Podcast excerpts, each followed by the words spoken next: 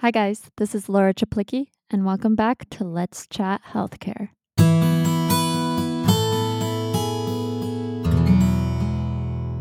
Hi, Sheryl. Thanks for joining me, and welcome to Let's Chat Healthcare. Hi, Laura. I'm glad to be here. Um, and real quick, first, I wanted to mention that you have a podcast, right? It's it's called Hearts of Gold. I do. It's called Hearts of Gold Reflections of Gold Award Girl Scouts. And I interview Gold Award Girl Scouts about projects that they do. And um, they are high schoolers that are completing uh, their penultimate uh, project in order to earn the Gold Award. That's awesome. I think that not a lot of podcasts focus on maybe younger generations. And I think it's really awesome that you are doing that. And I think that's really like um, awesome just podcast to put out there. So congratulations. Well, thank you. The girls the girls are very inspiring. So it's very worthwhile to listen to. Yeah. I find that about this podcast too is um, it kind of helps me um, feel more inspired to do more for healthcare because I find so many people that feel passionate about it. So I feel the same about this one. Mm-hmm. So, um, let's start by you introducing yourself. Um, can you talk a little bit about maybe where you're from and then what you do, and a little bit about your like involvement in the healthcare world? Sure. So I my name is Sheryl and I'm from Western Wisconsin and I moved here 21 years ago and when I moved here I started working for the local um, community health center and that we have and when I started working there, I didn't know what a community health center was. I have now been there for 21 years and am currently the CFO. And it is uh, like a passion project for me. I love working for this organization um, because of the types of services they provide, how they help their patients, and what we do for the community. It is it's so enriching. That's awesome. Um, I am super excited to talk to you because I don't know that much about community health centers, and I am just really excited to learn more about them and how they are utilized. So, can you tell us a little bit about community health centers and maybe what they are and the services that they offer? I'd love to. So, community community health centers are a federally funded program through um, the we call it HRSA, Health Resource Service Administration, one of the federal okay. entities. that sounds like an awesome entity. I yeah. love it. Um, and what community health centers are, we are required to provide primary medical, dental, and behavioral health services. Um, okay. So those are required components. We are um, independent. So we are not affiliated with larger hospital organizations mm. and pieces like that. So there are some requirements. Um, which and one of them is the makeup of the board, which shows how we are independent. 51% of your board members are required to be patients of the health center that they're a board oh, member for. Mm-hmm. That's cool. Yeah. And out of what they call the non patient members, so I don't want to say the other 49% because you might have 75% patient board members, That's right? True, yeah. So out of the non patient board members, only 10% of those um, board members can receive income because of healthcare. So mm. you can't have a board that's half from your local hospital and half community members. That would not meet the regulations around a community health center. So it's oh, very wow. it's, it's pretty specific. it's very specific. It's very community focused. Um, and so you're really working for whatever community you're in. Mm-hmm. Um, and at our health center, we have dental, medical, behavioral health, chiropractic, acupuncture, and a on-site pharmacy. And mm-hmm. we really work with our patients in order to provide that full level of care. Um, you know, caring for the whole person. Um, mm-hmm. Another piece that community health centers do that is different from uh, some entities, some healthcare entities do, but different from other healthcare entities, is we have what are called um, community health workers. They're not all community health workers is a designation, and so not all are actually certified as community health workers, but the concept mm. is there, and they work with patients. Um, to identify if they have housing needs or if they have transportation needs or all of those other things. And oh, those oh, wow. are things that can in, impact a patient's health. Yeah, um, yeah, for sure. Even if it's not their what they're coming into that they're diagnosed with, right? Um, so mm-hmm. that's again where we treat the entire um, patient.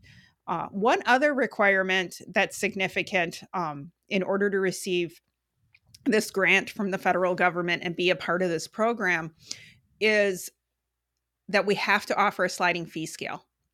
And so okay. anybody at 200% or below of the poverty level is required or we are required to offer a discount on services too. Mm. And the mm. every health center is different, but the way we've structured it, for example, to put it into a tangible, what does that mean? Um, you can get a dental appointment with us for $35. You can get a medical appointment with us for $20. Mm-hmm. And it doesn't matter if you have insurance or not. The sliding fee is after the insurance. So you could mm-hmm. be working and have a family and you fall below 200% of the poverty level and you have insurance through that company, but it's a high deductible. Mm. And you could still come in for services and still only be required to pay that $20 medical fee. So it's it mm. really helps patients um, feel like they're being treated as a person and not um oh we're gonna yeah. we're gonna give you something because you can't afford it type thing. And feel it, like it, they have access to care yeah. Yeah it I think, them. I i think that's really interesting because for some reason in my mind a community health center would be um mostly for lower income which makes sense. It probably is but but you were mentioning that 51% of the people on the board or you were saying that 51% of the people have to be patients so anyone can go there absolutely uh, community health centers anyone could go there. Um, there are some in urban areas especially that only serve um, low income populations. Okay. But for example we're in western wisconsin um, we we're in a very rural area. And mm. so our community health center is really the provider in our area for, for area. care for the whole area. And you can imagine when you go out west in some of those states where yeah. um, hospitals are few and far between, that yeah. community health centers out there, you know, they really need to be able to serve that whole population. Yeah, I, that's awesome. Um, so you were saying that there's four. Is there four basic ones? It's medical, dental, behavioral, and is there a fourth one? Um, you're, they're required to have medical, dental, and behavioral health. We also have chiropractic and acupuncture and massage therapy. Okay. So different community health centers may offer more, but those are the three basics that everyone accesses. Yep, those are the three basics. That's awesome. Mm-hmm. I think that this is such a great resource, but I guess for me what I'm wondering is how do people like find their community health center because I guess when I'm thinking about it, I'm like, this would be awesome. And I like, I would love to go and refer people and send people there and let people know about it. But how do you, how do you find them? So you can you can Google where your nearest community health center is. It's on the HRSA okay. website, and if the you HRSA just put website. if you just put find a health a community health center, um, there is a search within the HRSA website that okay um, will you can put in your address and it'll tell you where the closest is. And sometimes there might be a health center that's near you that you don't even realize yeah, is one of these community thinking. health centers. Mm-hmm. Yeah, I feel like it would be a great resource for to have at the emergency room because I feel like sometimes in the emergency room I feel bad because we're discharging patients, but and then we recommend follow up, but they they need more like they need those we and we have a social work that helps with that but they're and also case managers and things like that but i feel like they need just a little bit of that extra help to get there like you're saying like there's a lot of barriers like rides things like that so i feel like it would be really great to like have that on the end of the discharge papers or something like that i don't know mm-hmm. like how do you feel like it's out people know about you or do you feel like that maybe we could spread the word more so we can always spread the word more. We yeah. here in um, Western Wisconsin, we have two large hospital systems. We have both Mayo. People are very familiar with Mayo across the country. I yeah, know. yeah. um, they they they are in our area, and then we also have another large hospital system, which is much more Midwest regional. Okay. And um, then we also have some critical access hospitals in our area. Mm. And we work really closely with all of them. And we actually are set up so that we get notifications when one of our patients um, presents. Is of course they have to tell say that we're their primary care because otherwise the hospital Oh, doesn't know, yeah. right? Um, so that's education for the patients, which we also do, right?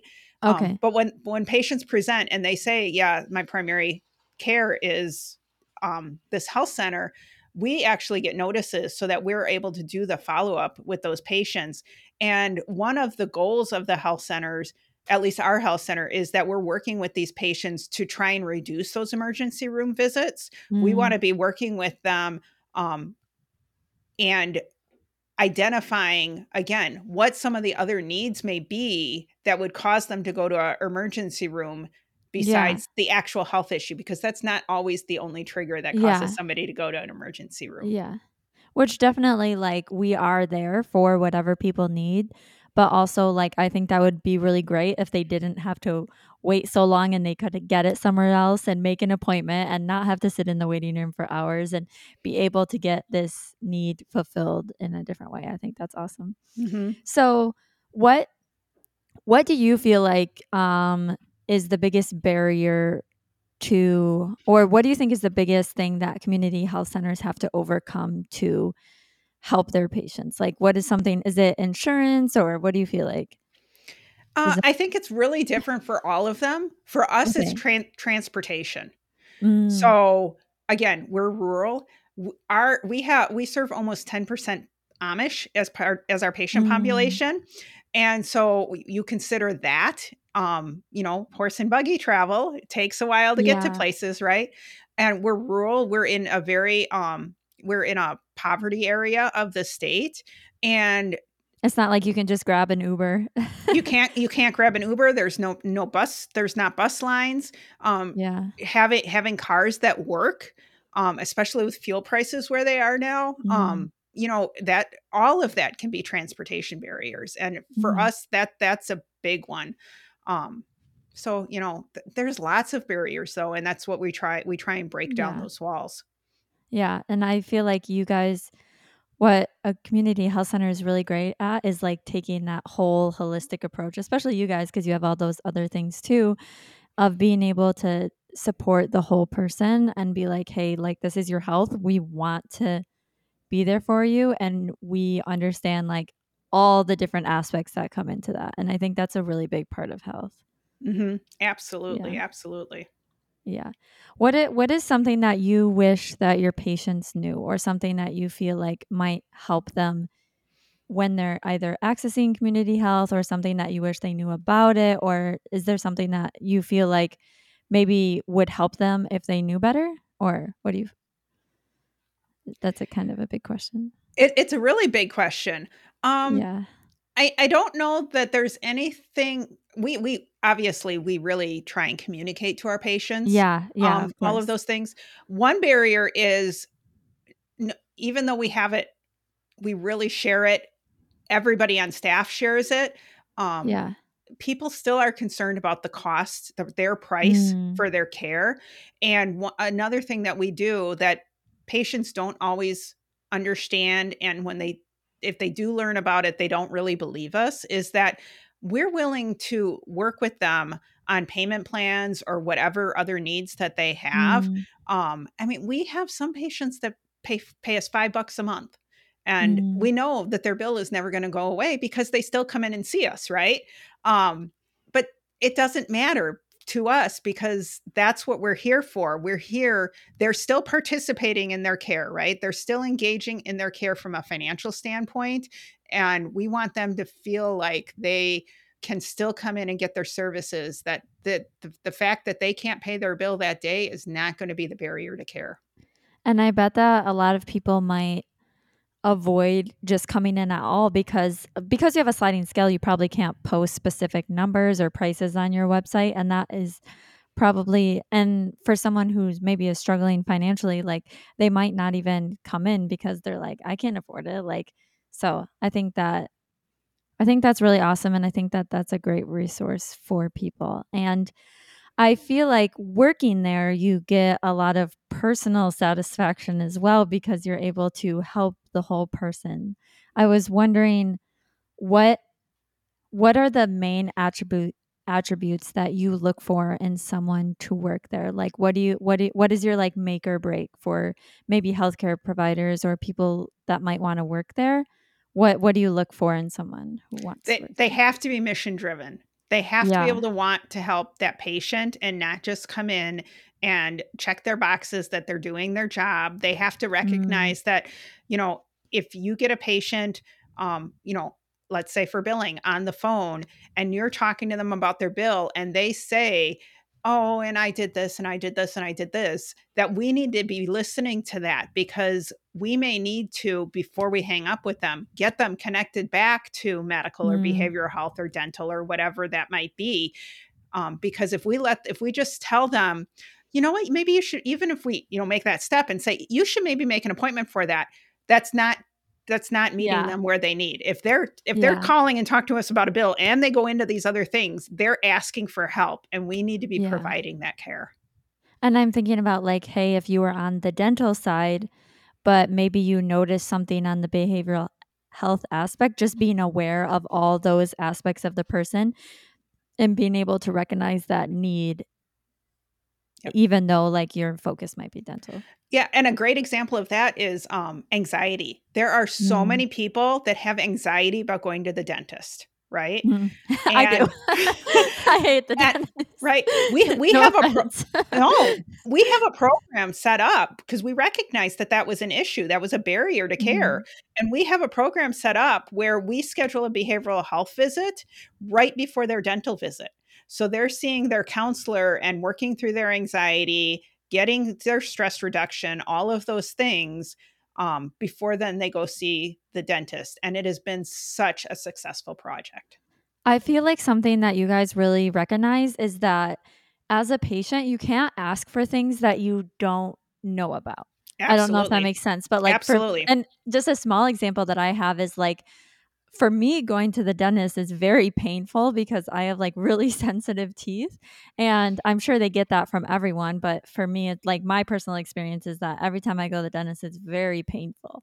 And then I was talking to my father in law, and he was like, um, oh, or I forgot who it was. It might have been my dad. But it would they were like, "Oh, I just asked for the numbing cream and it really helps." And I'm like, "What? I didn't even know numbing cream was like an option. Like I would have asked for that 10 years ago."